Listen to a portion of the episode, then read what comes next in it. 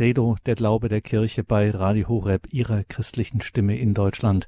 Mein Name ist Gregor Dornis und es geht heute weiter mit den Themen Jesu. Die Themen Jesu, das ist eine Reihe mit dem Arzt und Missionar Dr. Ricardo Febres Landauro. Den haben wir via Internet zugeschaltet. Grüße Gott und guten Abend, Dr. Febres. Einen schönen guten Abend, Herr Dornis.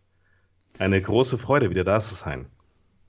Liebe Hörerinnen und Hörer, Ricardo Febres Landauro ist Facharzt für Psychiatrie und Psychotherapie, er ist verheiratet, Familienvater und er gehört zu einer wachsenden Jüngergemeinschaft Feuerstrom. Feuerstrom.com ist der Online-Auftritt, gibt's natürlich auch in den sozialen Netzwerken und einen YouTube-Kanal gibt es auch und ganz aktuell auf feuerstrom.com gibt es ein Buch, ein neues, das man kostenlos dort online downloaden kann. Wir heißen Kinder Gottes und sind es. Feuerstrom schenkt allen, die dort vorbeischauen bei feuerstrom.com, dieses Buch über Identität. Wir heißen Kinder Gottes und sind es. Unsere Sendereihe hier heißt ja Credo, lateinisch für Ich glaube, und es geht hier um den Glauben der Kirche. Was ist dieser Glaube, wodurch zeichnet der sich aus? Welche Rolle spielt dieser christliche Glaube? Was heißt das für unser Leben mit Gott, wenn wir sagen, ich glaube? Hören wir mal, was Dr. Ricardo Febres Landauro da bei Jesus für Antworten findet, war ja auch eines der Themen Jesu, der Glaube. Halleluja. So wollen wir mit einem kurzen Gebet beginnen. Ein mächtiger Vater, wir bringen dir, wir, deine Kinder auf Radio Horeb, deine Zuhörer, wir, wir bringen dir die Worte, die ich sprechen werde. Wir bitten dich, Vater, dass, dass nicht ich spreche, sondern dass du durch mich sprichst. Herr, ich bitte dich, dass nicht das zu den Hörern rübergeht, was ich für Ideen habe, sondern die Ideen deines Geistes, Herr. Ja, Herr, lass mich kleiner werden, dass, dass, dass du größer werden kannst in unser aller Herzen. Auf eine besondere Art und Weise. Herr, bete ich jetzt gemeinsam mit allen Radio Horeb Zuhörern für, für Melly. Melly ist ein ganz liebes Mädchen, das jetzt gerade in einer wirklich schwierigen Situation ist. Vater, wir bitten dich für sie, dass du sie segnest, dass du sie salbst, dass du sie erfüllst, Herr, und dass du sie den richtigen Weg führst, dass sie die richtigen Entscheidungen treffen kann. Darum bitten wir im Namen Jesu. Heilige Jungfrau Maria, du bist unsere Mama, bete für uns und steh uns bei in dieser Zeit. Amen. Ich äh, möchte mit Genesis Kapitel 15, Vers 6 beginnen. Und zwar lesen wir da. Er glaubte dem Herrn und er rechnete es ihm zur Gerechtigkeit an. Wir wissen alles ging hier um, um Abraham. Der, der Herr hat den Abraham dazu aufgerufen, ähm, sein, sein Zuhause zu, zu verlassen, ähm, ich lese von äh, Vers 1 aus an. Nach diesen Ereignissen erging eine Vision das Wort des Herrn an Abraham.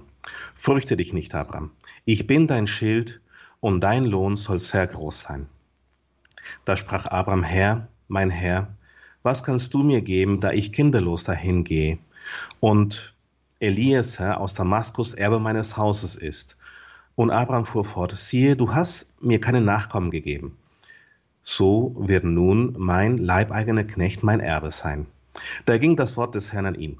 Nicht diese wird dein Erbe sein, sondern dein leiblicher Spross wird dich beerben.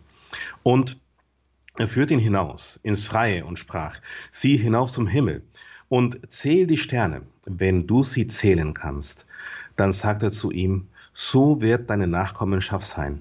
Er glaubte dem Herrn und er rechnete es ihm zur Gerechtigkeit an. Das Wort Glaube kommt in der Heiligen Schrift 294 Mal vor, in der gesamten Heiligen Schrift. Und davon finden wir das 261 Mal im Neuen Testament und nur 33 Mal im Alten Testament. Und was, was können wir dem entnehmen? Glaube war für Jesus extrem wichtig. Er hat immer wieder über den Glauben gesprochen. Die Frage, die wir uns aber stellen müssen, ist, was war denn Glaube für Jesus von Nazareth? Was ist, was Jesus von Nazareth gedacht hat, wenn, als er das Wort Glaube ausgesprochen hat? Was war in seinem Kopf? Wenn wir über Glauben nachdenken, so kann das sein, dass äh, wir uns denken, na ja, Glaube ist so, ja, also ich, ich, glaube, ich werde im Lotto gewinnen oder ich glaube, nee, ich glaube dir nicht, dass du im Lotto gewinnen wirst oder ich glaube, dass morgen schönes Wetter sein wird oder nee, das glaube ich eher nicht. Ähm, ich sehe da Wolken am Himmel und deshalb wird da kein schönes Wetter sein am Morgen. Glaube hat eine viel tiefere Bedeutung und das ist genau der Grund, warum ich hier diese Passage vorgelesen habe aus Genesis 5 und 6 wenn, wenn wir uns das Wort für Glauben da anschauen, auf Althebräisch, das, das Wort ist Hemin. Und wenn wir Hemin aber nachschlagen, so stellen wir fest, dass das Wort Hemin insgesamt 95 Mal im Alten Testament auftaucht. Nun wird es aber immer wieder im Alten Testament anders übersetzt wie Glaube. Und zwar, wir sehen, Hemin wird zum Beispiel als beständig übersetzt. Treu. Wir gehen zu Psalm 89. Das ist der Glaubenspsalm. Das heißt, wenn wir sehen, ähm, Abraham glaubte Gott, heißt es, Abraham war beständig und treu darin, Gott für beständig und treu zu halten. Das ist Beständigkeit und Treue. Singen will ich in Ewigkeit von den Gnaden des Herrn. Laut deine Treue verkünden durch alle Geschlechter. Das Wort für Treue ist das gleiche Wort wie für Glauben. Wir lesen weiter, da du sprachst, meine Gnade ist begründet auf ewig. Ja, wie der Himmel steht fest deine Treue. Ich habe einen Bund geschlossen mit meinem erwählten David. Ich habe meinen Knecht geschworen, deinen Stamm will ich gründen für alle Zeit. Ich mache fest deinen Thron für alle Geschlechter. Und dieser Psalm ist deshalb so wichtig für ähm, das Verstehen des, des althebräischen, des altjüdischen Glaubensbegriffes, weil wir sehen, beständig und treu sind beide im gleichen Wortstamm wie Glaube. Hemin. Tatsächlich das Wort Amen da steht auch das Wort, das althebräische Wort für Glaube da drin. Wir gehen zum ersten Buch der Chronik. Gehen zum ersten Buch der Chronik. Und zwar 17, 23.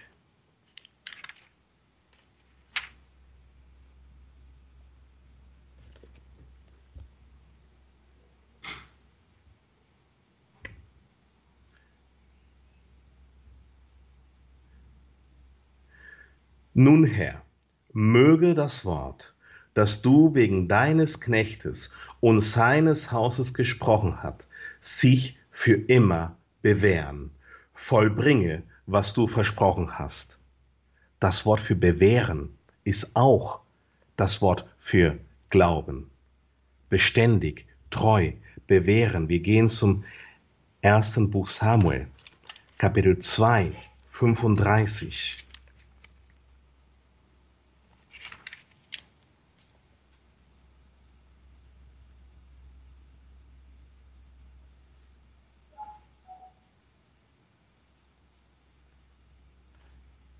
1. Samuel 2, 35.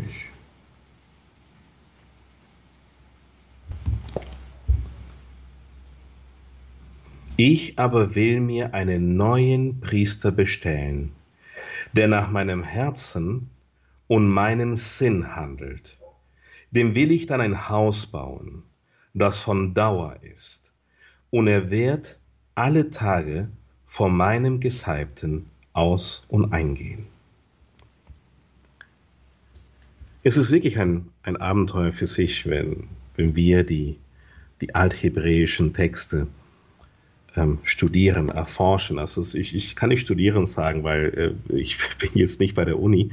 Ich habe da mein, mein althebräisches Lexikon es ist ein Abenteuer, einfach zu sehen, was wir da drin immer wieder entdecken dürfen. Einen neuen Priester bestellen, der nach meinem Herzen und meinem Sinn handelt. Nach meinem Herzen das ist die Übersetzung, die Sie hier eingesetzt haben für den Begriff gläubig. Hemin ist nach dem Herzen Gottes. Ein Mann nach meinem Herzen ist beständig, treu, bewährt sich, steht fest. Und wir sehen hier zweimal das Wort Hemin. Und zwar einmal ist die Übersetzung davon nach meinem Herzen, nach meinem Sinn und dann von Dauer. Nun, was, was sich hier langsam abzeichnet, ist ein ganz anderes Verständnis des Konzeptes Glauben. Glaube ist nicht vielleicht. Glaube ist nicht äh, womöglich könnte es sein. Glaube ist nicht ähm, ich, äh, ich bin überzeugt. Es ist nicht Überzeugung, sondern Glaube beinhaltet ein Feststehen in Treue, in Beständigkeit, in Vertrauen, vertrauenswürdig. Hemin bedeutet vertrauenswürdig, sicher, verlässlich, unwandelbar ist, was wir finden. Konstant finden wir im Lexikon. Das ist alles für Glauben. Das ist der Begriff Glaube ist als lang andauernd, etabliert übersetzt worden. Und lass uns jetzt hier zu 2. Samuel, Kapitel 7,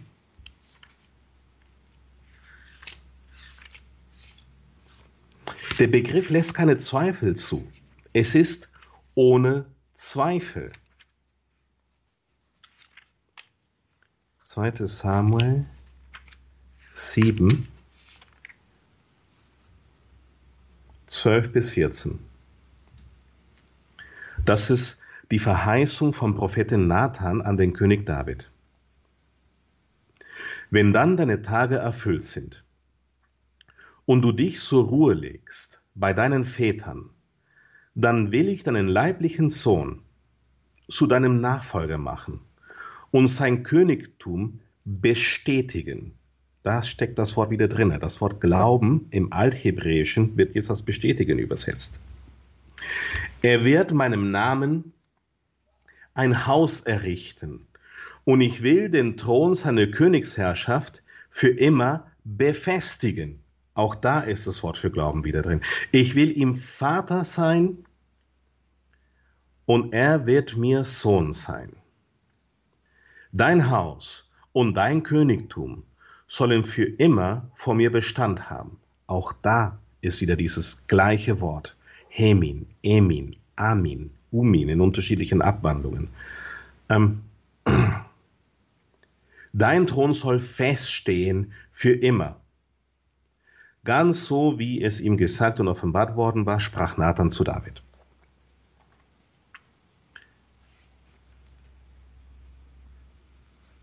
Wir sehen also, dass Glaube viel mehr ist, wie einfach nur denken oder hoffen, dass das etwas ist, sondern es steckt ein Stück weit auch im Lateinischen drin, in dem Wort credo, corredo, ich gebe dem Herz, ich, ich, ich bestehe darauf. Es ist für mich sonnenklar. Es gibt gar keinen Zweifel. Es ist mehr wie eine Überzeugung.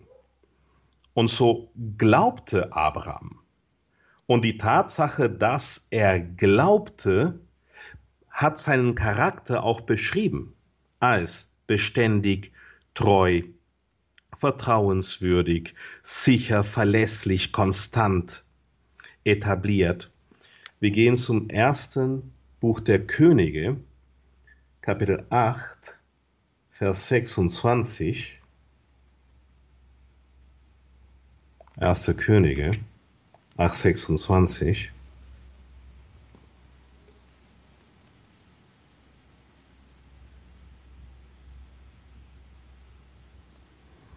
Und zwar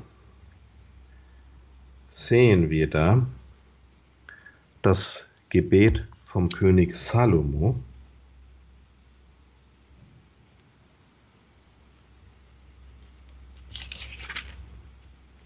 Das Weihegebet. Wir fangen ein bisschen früher an vorzulesen.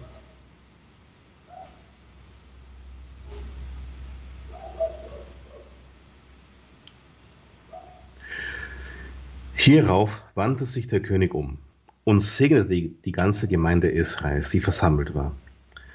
Dann sprach er, Gepriesen sei der Herr, der Gott Israels, der durch seine Hand vollbracht hat, was er durch seinen Mund meinem Vater David verheißen hat, als er sprach, Seit der Zeit, da ich mein Volk Israel aus Ägypten herausgeführte, herausführte, habe ich in keinem einzigen der Stämme Israels eine Stadt für ein Haus erwählt, damit mein Name dort dauernd wohnt. David habe ich als Herrscher über mein Volk erwählt. Mein Vater David wollte den Namen des Herrn, des Gottes Israels, ein Haus bauen. Aber der Herr sprach zu David, meinem Vater, du tust richtig daran, meinem Namen ein Haus zu bauen. Doch nicht du sollst das Haus bauen, sondern dein Sohn, der dir geboren wird. Er soll meinem Namen das Haus bauen. Nun hat der Herr die Verheißung erfüllt, die er gegeben hat.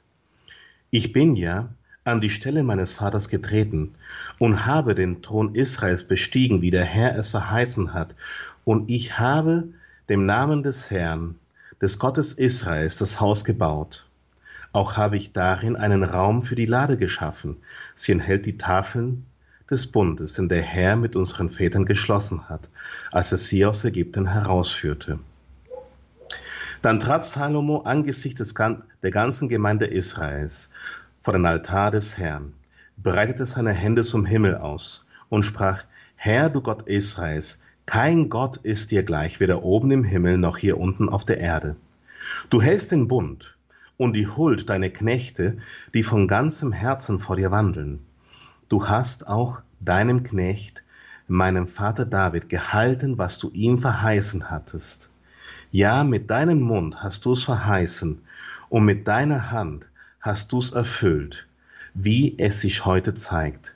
Und nun, Herr, du Gott Israels, halte auch das andere Versprechen, das du deinem Knecht, meinem Vater David zugesichert hast. Auch da steckt das Wort Glauben drin, Zusicherung. Als du sprachst, Nie soll es dir an einem Mann von mir fehlen, der auf dem Thron Israels sitzt, wenn nur deine Nachkommen darauf achten, ihren Weg vor mir zu gehen, wie du ihn vor mir gegangen bist. Wohlan, Gott Israels, möge deine Verheißung wahr werden, die du deinem Knecht, meinem Vater David gegeben hast. Möge deine Verheißung wahr werden. Das Wort für wahr werden. Althebräisch. Das ist, was der König Salomo gesprochen hat. Ja, Amen. Ja, ich glaube. La glaube hat was mit etwas wahr werden lassen zu tun. Und da wird es auf einmal ganz abgefahren. Wir gehen zum Hebräerbrief. Und das ist nämlich die Ruhmeshalle des Glaubens.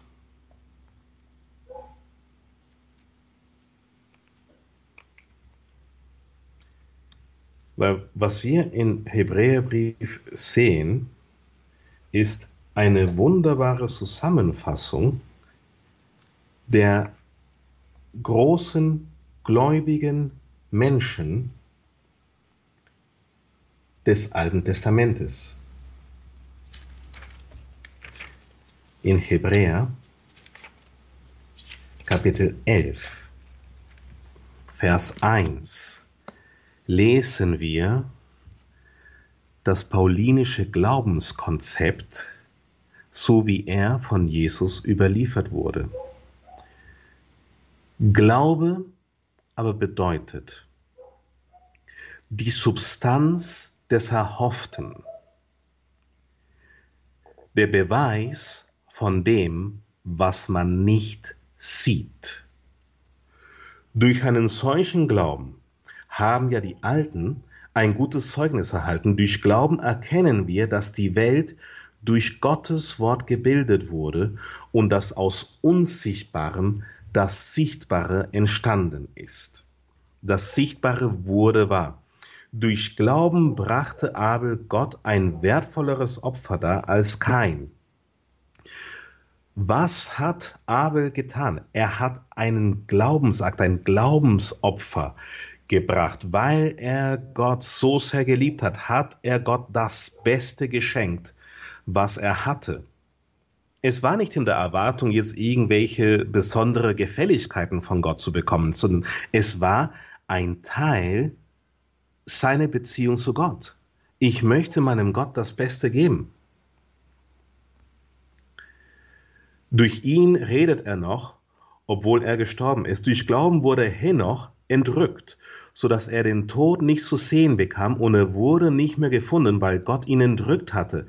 Denn vor seiner Entrückung war ihm bezeugt worden, dass er Gott gefiel. Henoch ist eine ganz besondere Gestalt in der Heiligen Schrift. Es, es wird sehr wenig von ihm gesprochen. Es, es sind zwei Sätze. Ähm, ein Satz in Genesis Kapitel 5 und der andere Satz, den wir gerade so eben gehört haben. Und er zählt zu den Großen des Glaubens und es ist aus Glauben, dass er quasi Gott gefiel, wollen wir sehen, was, was hier als Glaube beschrieben wird. Henoch war 65 Jahre alt, da zeugte er Methuselah. Henoch wandelte mit Gott. Henoch lebte nach der Geburt Methuselah noch 300 Jahre und zeugte Söhne und Töchter.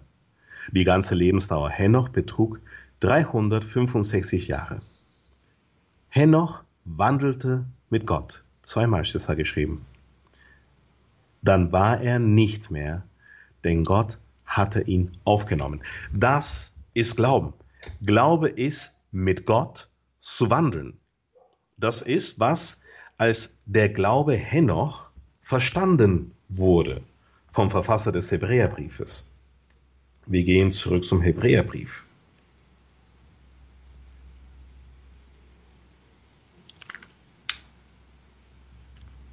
Und zwar Vers 6. Ohne Glauben aber ist es unmöglich, Gott zu gefallen. Denn wer zu Gott kommt, muss glauben, dass er ist und dass er denen, die ihn suchen, ihren Lohn geben wird. Durch Glauben wurde Noah das offenbart, was noch nicht zu sehen war. Und er baute umsichtig eine Arche zur Rettung seiner Familie. Durch ihn sprach er der Welt das Urteil und wurde Erbe der Gerechtigkeit, die aus dem Glauben kommt. Was hat Noah getan? Stellt euch vor, mitten in der Wüste ist da ein Mann, der baut ein Boot. Sage mal, Noah, bist du verrückt? Warum baust du ein Boot in der Wüste? Ich meine, wenn du ein Boot bauen willst, okay, kann ich nachvollziehen, dann geh doch an den Strand oder an den See zu einer Werft und, und, und bau dort ein Boot. Warum machst du es jetzt hier gerade mitten auf dem Land? Was willst du da mit diesem Boot machen? Die Antwort nur, der Herr mein Gott hat mir gesagt und ich glaube dem, was er mir gesagt hat. Ich bin dem treu. Ich stehe fest darin. Ich vertraue darauf, weil er vertrauenswürdig ist, weil er sicher und verlässlich und unwandelbar, weil er konstant ist. Ich gebe dem Treue. Ein anderes Wort für Glaube ist etwas Treue zu schenken. Ich, ich halte das für beständig. Es ist mehr wie Wissen. Viele Menschen denken, na ja, ähm, der, der heilige Thomas, der hat geglaubt, weil er dann wusste und äh, dass Jesus von den Toten auferstanden ist. Nee, als er gesehen hat, dass Jesus von den Toten auferstanden ist, war er dazu in der Lage, aus ganzem Herzen an die Beständigkeit, Treue, die Vertrauenswürdigkeit, Verlässlichkeit, Konstanz Gottes zu glauben, das zu bestätigen. Das wurde in dem Moment für ihn wahr. Er hat es in seinem Herzen wahr werden lassen. Er hat es als Wahrheit angenommen. Wenn wir etwas nicht glauben, dann ist es so, als ob es für uns nicht wahr ist. Ähm, zum Beispiel, ich, äh, es ist ein, ein Vergleich, das ist, stell dir mal vor, ich gehe auf dich zu und ich sage dir jetzt, ähm, ich schenke dir 10 Millionen Euro. Ich äh, habe ein Bankkonto für dich eingerichtet und, und die 10 Millionen Euro stehen da für dich sind dir zur uneingeschränkten Verfügung. Ähm, muss hier den Vertrag unterschreiben und dann ist alles deins. Wenn du mir sagst, Richie, ich glaub's dir nicht, dann ist es so, als ob diese 10 Millionen Euro nicht im, im Bankkonto wären. Dann ist es egal, ob da 10 Millionen, 100 Millionen, mehrere Milliarden oder 0 Euro im Bankkonto sind. Du wirst es für dich nicht annehmen können. Warum? Weil du es nicht glaubst. Nun stelle mal vor, du glaubst es mir jetzt und du sagst, ja, super, Richie, freue mich, du bist wirklich so toll und so genial und danke, dass du mich hier ein Bankkonto mit 10 Millionen Euro eingerichtet hast, aber dann nimmst du es nicht an und gehst einfach davon. Dann hast du auch nichts davon. Dann ist es auch genauso, als ob ich dir diese 10.000 oder 10 Millionen Euro nicht geschenkt hätte. Jetzt gehst du hin, du freust dich darüber und du unterschreibst die Papiere, du nimmst es für dich an und dann gehst du in den Garten und verbuddelst dort die Kontokarte und vergisst, dass du es jemals angenommen hast. Ist es auch genauso, als ob du dieses Geld nie erhalten hättest, als ob ich es dir nie geschenkt hätte.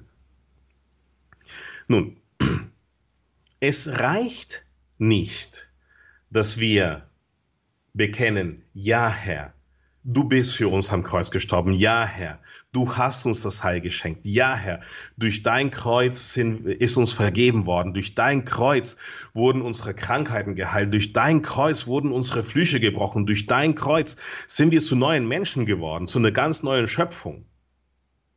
Wir müssen es auch für uns annehmen.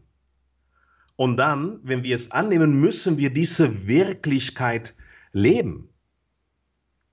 Erst wenn ich mich dazu entscheide, das Geschenk anzunehmen und dann umdenke und mir denke, oh wow, ich, ich, ich bin ein Millionär und jetzt kann ich anfangen, wie ein Millionär zu leben. Und jetzt kann ich hier die weißen Häuser in ähm, Pakistan, Afrika stipendieren und jetzt kann ich dort die Seminaristen, äh, den Seminaristen helfen, ihre Ausbildung zu bezahlen und jetzt erst wenn ich das lebe, wenn ich das im Glauben für mich annehme und anfange, das zu leben, ähm, haben wir alle was davon.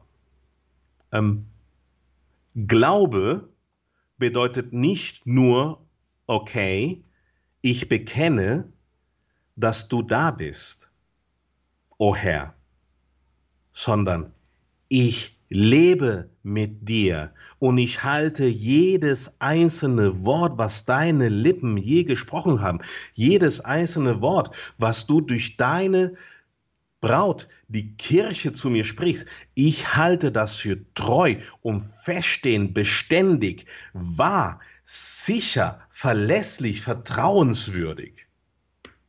Es ist die Wirklichkeit, die ich lebe, was der heilige Paulus geschrieben hat. Ähm, wir müssen uns mit dem Evangelium des Friedens beschuhen. Heißt es nicht, dass wir das Evangelium verkünden müssen. Es heißt, dass wir das Evangelium leben müssen. Und das ist, was uns als Christen ausmacht. Als Christen macht uns das nicht aus, dass wir in der Kirche sind und ein Glaubensbekenntnis beten. Als Christen macht uns das aus, dass wir, nachdem wir dieses Glaubensbekenntnis gebetet haben, dass wir dieses Glaubensbekenntnis leben. Ich glaube an dich. Ich glaube an den einen Gott. 350.000 Zuhörer hat Radio Horeb und es werden jeden Tag mehr. Tendenz steigend. Ich bin gefragt worden. Warum, Richie, denkst du, dass es immer mehr Zuhörer gibt bei Radio Horeb? Und die Antwort ist ganz leicht. Wir haben den schlechten Nachrichten dicke. Wir haben satt mit den schlechten Nachrichten. Wir wollen das hören, was uns als Menschen ausmacht. Und was uns als Menschen ausmacht, sind nicht die Tragödien und die Unglücksfälle und die schlechten Nachrichten und die Kriege und die Pandemien. Das, was uns als Menschen ausmacht, ist die Liebe dessen, der uns erschaffen hat. Das ist das, was uns definiert. Unser Schöpfer hat uns definiert und zwar als seine Abbilder, als seine Kinder, denn wir heißen Kinder Gottes und wir sind es. Die schlechten Nachrichten, die wir Tag für Tag bei anderen Radiosender hören können, ist nicht das, was uns ausmacht. Unsere Bestimmung besteht nicht einfach darin, von der einen Angst zur nächsten Angst zur nächsten Panikattacke zu fliegen sondern unsere Bestimmung geht weit über die Aufgaben unseres Alltags hinaus.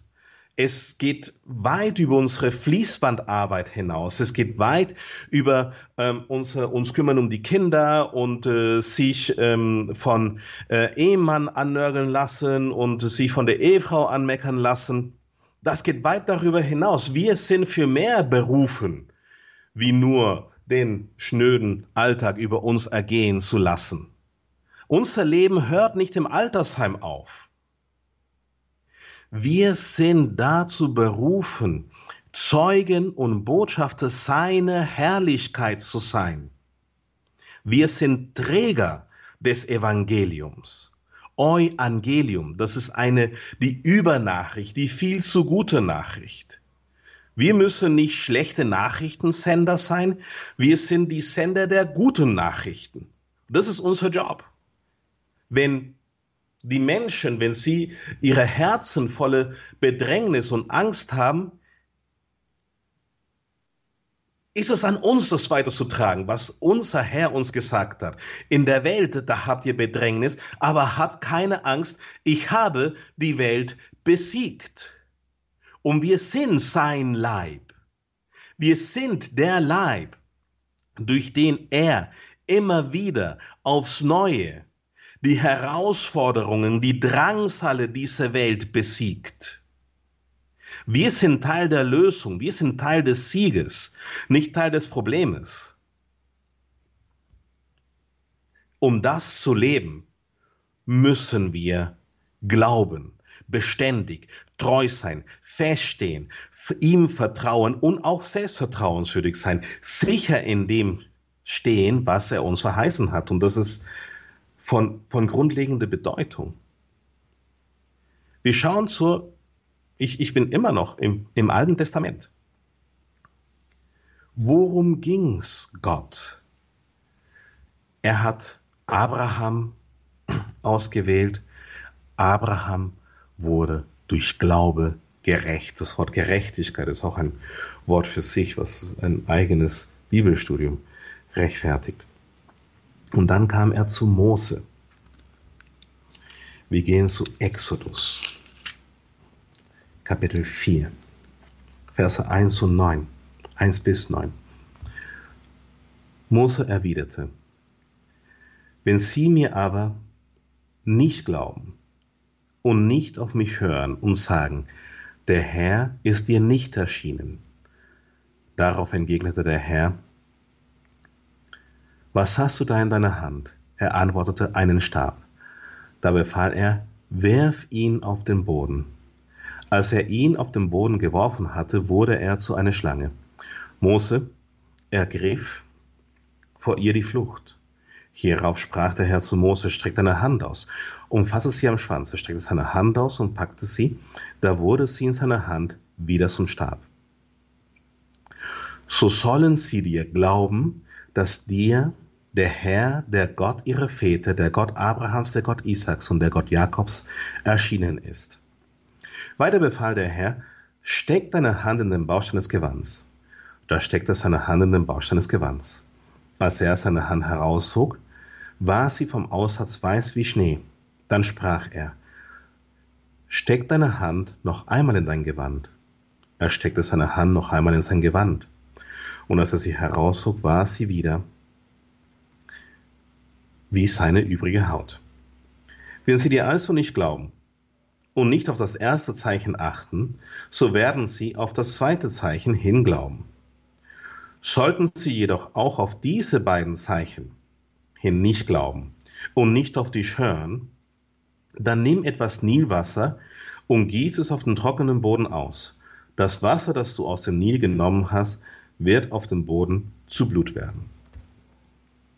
Aufgepasst. Das Problem hier war nicht, schaffen wir das, das Volk Israel aus Ägypten zu befreien.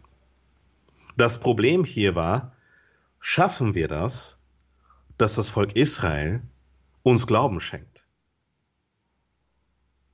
Werden uns die Kinder Israels glauben? Und wenn wir ein bisschen in die Tiefe schauen, sehen wir das, wonach sich der Herr eigentlich sehnt, ist der Glaube seines Volkes.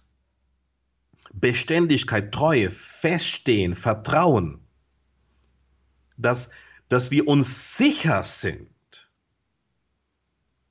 dass er unser Herr, unser Gott, unser Vater ist, dass er uns liebt, sieht, wie groß die Liebe des Vaters ist, sieht, wie groß die Liebe des Vaters. Wir müssen zur Liebe des Vaters sehen. Und wie sehen wir zur Liebe des Vaters? Im Glauben, im wahrhaftigen biblischen Glauben. Und das ist was, was Jesus unter Glaube verstanden hat. Ähm, wir müssen es schaffen, dass das Volk Israel uns glaubt. Wir gehen zum, ähm, zu Numeri. 1411.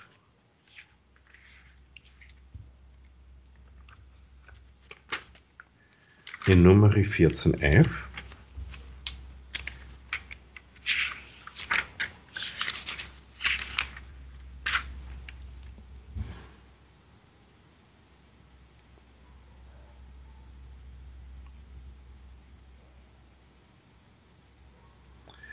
Da erschien die Herrlichkeit des Herrn allen Israeliten am Offenbarungsheld. Und der Herr sprach zu Mose, wie lange will mich dies Volk da schmähen? Wie lange noch mir keinen Glauben schenken, trotz all der Zeichen, die ich unter ihnen wirkte? Ja, wir haben da richtig gehört.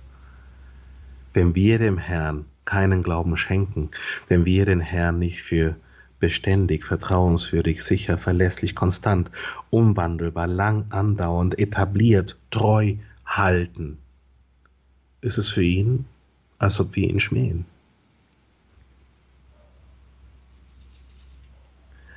Und da müssen wir uns selbst die Frage stellen, wie steht es um unseren Glauben? Weil viele Menschen sagen, ich glaube, aber sie meinen nur. Ihr Glaube ist nicht ein Überzeugtsein über die beständige Treue des Herrn. Mein Herr ist mir treu, sondern es ist, na ja, ich, ich, ich, ich bin der Meinung, dass, dass, äh, dass es Jesus gegeben hat und, und, äh, und dass er auch wirklich auferstanden ist. Glaube geht tiefer wie das. Ich bin dazu bereit, mein Leben dafür hinzulegen, dass ich bezeugen darf, das Grab ist leer. Das sind die guten Nachrichten. Das ist, was wir seit Ostern feiern. Das Grab ist leer. Der Herr ist auferstanden. Um das zu bezeugen, haben wir Schlange gemacht vor dem Kolosseum, um den Märtyrertod sterben zu dürfen. Die Römer hatten damals die größten Schauspieler aller Zeiten. Unsere Vorfahren sind ins Kolosseum gegangen. Die Löwen haben sich mitunter geweigert, sie zu verschlingen. Das Feuer weigerte sich, sie zu verbrennen. Wir sind ins Kolosseum gegangen und haben einen Lobpreis gemacht. Das ist Glaube. Ich bin überzeugt, selbst wenn sie versuchen, mich zu martern, dass es ihnen nicht gelingen wird, weil mein Gott beständig und treu ist. Und selbst wenn sie mich martern, erwartet mir ohnehin nur die Himmelsherrlichkeit weil mein Gott beständig und treu ist. Es ist nicht Kirche als Sonntagsclub, sondern das ist Kirche, weil das unser Leben ist. Das ist, was uns ausmacht. Und es ist nicht, dass wir jetzt anfangen und äh, denken, oh, wir müssen jetzt alle möglichen abwegige Meinungen von der Welt übernehmen, um es allen recht zu machen. Wir müssen die Übermittler eine Botschaft sein. Wir müssen den Samen in die Herzen unserer Mitmenschen hineinsehen. Der Herr ist für dich gestorben und er ist für dich auferstanden.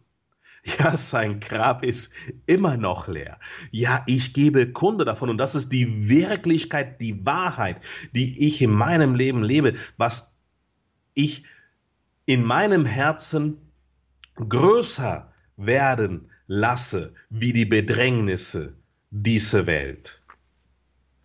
Ich gehe zurück zur Ruhmeshalle des Glaubens. Berichte des Alten Testamentes. Und zwar im Hebräerbrief 11 Lesen wir weiter.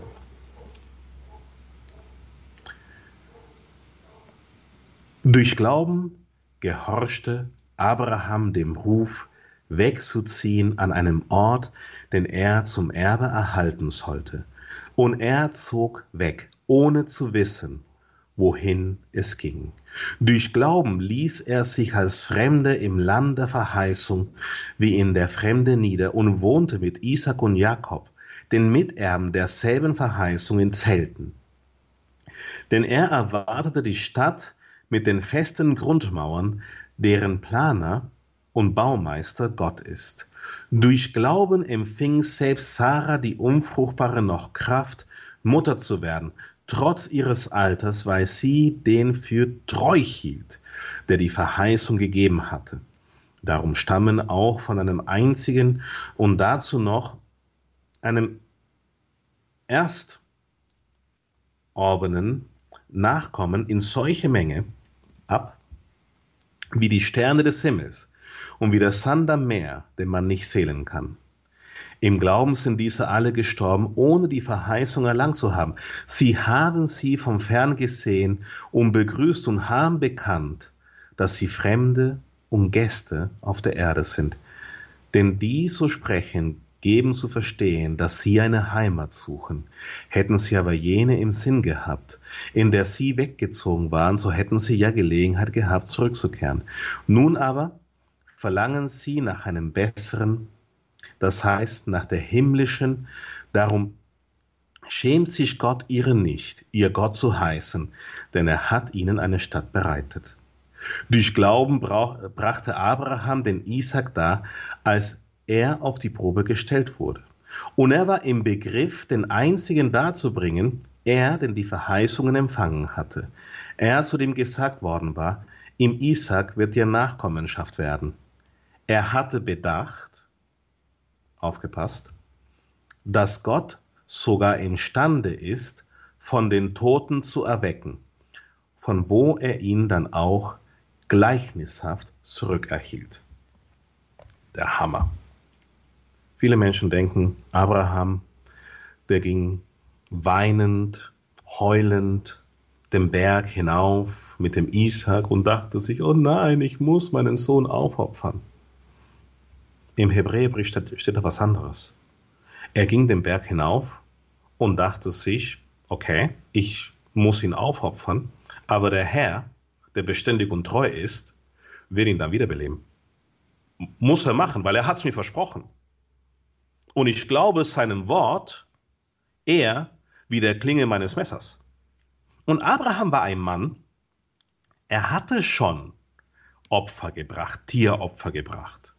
Er hatte äh, Rinder und Kälber und, äh, und, und Schafe für Gott geopfert. Und ähm, ja, ich meine, die Metzger unter uns wissen, das ist kein schöner Anblick. Also er war sich sehr wohl dessen bewusst, was er da mit Isaac vollbringen, vollziehen würde. Und trotz alledem wusste er, der Herr hat es mir versprochen, er werde mir zurückgeben. Ich habe nachgelesen, wie konnte ähm, der Paulus hier, woher hat er das, das gewusst? Und wenn wir das ansehen, die Diener fragen Abraham, wo er mit dem Isaac hingeht. Und er sagte den Dienern, ja, wir gehen Opfer bringen und dann kommen wir wieder zurück. Für Abraham war es klar, er würde mit einem lebendigen Isaac wieder zurückkommen. Das ist Glaube, das ist der Glaube, nach dem Gott sich sehnt. Das ist der Glaube, der in unsere Herzen sagt, ähm, es kann sein, dass, dass ich Probleme habe, Bedrängnis auf dieser Welt. Aber ich weiß, Herr, du hast sie bereits besiegt. Wir können zum Beispiel in Jesaja lesen, im Propheten Jesaja. Kapitel 26.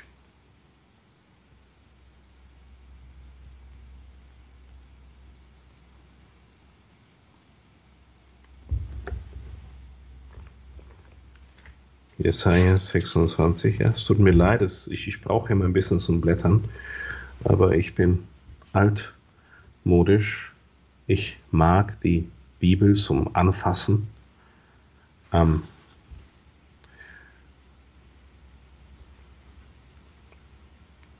Vers 2. Öffnet die Tore, dass ein gerechtes Volk einzieht, das die Treue bewährt.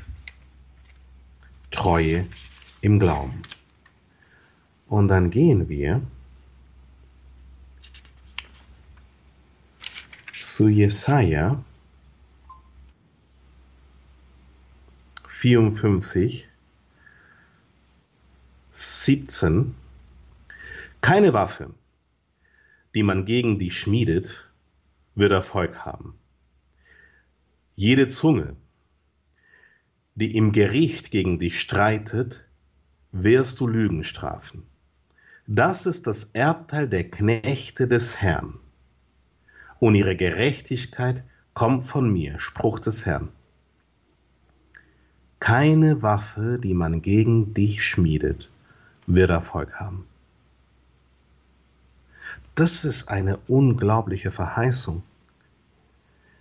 Wir haben oft Angst vor den Waffen, die gegen uns geschmiedet werden. Wir haben oft Angst vor den Zungen, die, die im Gericht gegen uns streiten. Aber das wird alles keinen Erfolg haben. Das ist unser Erbteil. Wir sind seine Knechte. Und unsere Gerechtigkeit kommt von ihm. Unsere Gerechtigkeit kommt nicht von uns. Auch das ist, muss man sich auf der Zunge zergehen lassen. Es geht nicht darum, welche tolle Werke du vollbringst. Deine Gerechtigkeit kommt nicht von den tollen Werken, die du mit deiner eigenen Kraft, aus eigener Kraft vollbringst, sondern deine Gerechtigkeit stammt von ihm. Denk an das hohe Lied der Liebe. Und wenn ich meinen Leib dem Feuer zum Verbrennen übergebe, hätte aber die Liebe nicht, so brächt es mir nichts. Was ist die Liebe? Liebe und Glauben gehören zusammen. Weil ich Gott liebe, halte ich ihn für beständig, halte ich ihn für vertrauenswürdig. Neulich hat mich mein Sohn angelogen. Zum 500. Mal.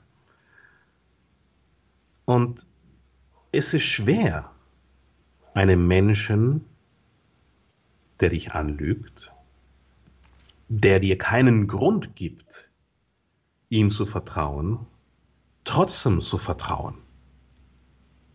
Welchen Grund hätte ich, meinen Sohn zu vertrauen? Wenn irgendjemand anders mich 500 Mal anlügen würde, ich, ich würde dem keinem Wort mehr glauben. Aber weil ich liebe, entscheide ich mich zu vertrauen. Und ich weiß, dass es einige unter uns gibt da draußen, die, die enttäuscht sind. Herr, warum hast du mir diese Krankheit geschickt? Oder Herr, warum ähm, hat mich äh, mein Ehemann, meine Frau verlassen? Warum ist es jetzt so, so, schlimm mit meinen Kindern? Warum ist es so schlimm mit meinen Eltern? Ähm, der Herr weiß das. Er weiß es, aber er ist dir trotzdem treu. Und um seine Treue empfangen zu können, müssen wir anfangen, an seine Treue, seine Beständigkeit zu glauben, weil erst wenn wir glauben, das ist die Substanz dessen, worauf wir hoffen. Das ist der Beweis von dem, was wir nicht sehen. Und es mag dann sich wie eine kindische Haltung an, anhören oder äh, anfühlen. Ähm, ich bin mir ganz sicher, dass mein Jesus mich am Kreuz geheilt hat. Aber du, Du spürst doch noch die Schmerzen. Du siehst die Heilung jetzt vielleicht noch nicht. Ich sehe das vielleicht nicht, aber ich glaube daran. Ich habe mich dazu entschieden, fest davon überzeugt zu sein. Ich wurde mal kritisiert und mir wurde vorgeworfen, Richie, ähm, du machst den Menschen falsche Hoffnungen. Und ähm, meine Frage war, was ist denn bitte daran verkehrt? Zu glauben und zu hoffen und voll Freude zu sein, dass der Herr uns von allen Krankheiten geheilt hat bis zum letzten Augenblick unseres Lebens. Wir können nicht verlieren. Wir können nicht verlieren, weil wir werden entweder das sehen, woran wir glauben, oder wir werden ihn sehen im Himmel. Wo ist da der Verlust? Naja, es wäre das Beste, du würdest den Menschen gar keine Hoffnungen machen. Echt? Ist das, worauf es hinauslaufen soll, dass Menschen gar nicht mehr hoffen sollen? Ist das ein Trauerprozess? Warum soll ich denn trauern? Ich will voll Freude und Hoffnung sein bis zum letzten Augenblick meines Lebens. Und naja, äh, angenommen, ich, ich, ich habe mich dann geirrt, dann werde ich vor dem Herrn stehen und werde ihm sagen, ja Mensch, ja, ich habe mich wohl geirrt, aber super, dass du da bist. Danke, dass ich in dein Reich kommen darf. Danke, dass ich die Verheißung annehmen darf. Glaube ist nicht vernünftig. Es ist kein Akt der Vernunft. Glaube ist ein Akt der Liebe. Das ist ein Liebesakt. Es ist ein Akt des Herzens. Es ist nicht vernünftig, jemanden für beständig, treu, vertrauenswürdig, verlässlich, konstant, umwandelbar, sicher, lang andauernd, etabliert, zu halten, den man noch nie gesehen hat. Und deshalb ist die Tatsache, dass wir glauben können, nicht nur ein Privileg, sondern ein Wunder. Im altgriechischen Text, wenn Jesus sagt, glaubt an Gott, was da steht ist, habt den Glauben Gottes. Und das ist auch, was der heilige Hieronymus in der Vulgata übersetzt hat. Ich denke, das kommt der Wahrheit näher. Warum? Der Glaube kommt von Gott habe ich mal mit einem Priester gestritten. Ich habe ihm gesagt, du hast den Glauben Gottes. Sagt er mir, nein, ich habe auf gar keinen Fall den Glauben Gottes. Da habe ich ihn gefragt, ja, wo willst du den Glauben denn sonst her haben? Von dir selbst aus? Nee, danke. Es ist ein Geschenk von ihm. Der Glaube in deinem Herzen ist eine übernatürliche Gnadengabe. Und genauso wie ein Weizenkorn Weizen gibt, wird eine übernatürliche Gnadengabe übernatürliche Früchte hervorbringen. Amen. Gepriesen sei der Name des Herrn. Ich schließe mit einem Gebet aber, mächtiger Vater. Ich danke dir, Herr, für deine Liebe. Ich danke dir, Herr, für die Worte, die du mit uns und durch uns gesprochen hast. Ich danke dir, Herr, dass wir das Thema Glauben heute ansprechen, anreißen dürften. Wie hat Jesus den Glauben im Alten Testament aus dem Alten Testament verstanden? Wie war die Mentalität des Glaubens im Alten Testament? Ich danke dir, Herr, für die Erkenntnisse. Ich danke dir, Herr, für alle Worte, die du gesprochen hast. Und ich bitte dich, Herr, dass du all das, was von dir kam, in unseren Herzen wachsen und blühen lässt und nichts von dem, was von uns kam, Herr. In Jesu Namen. Amen.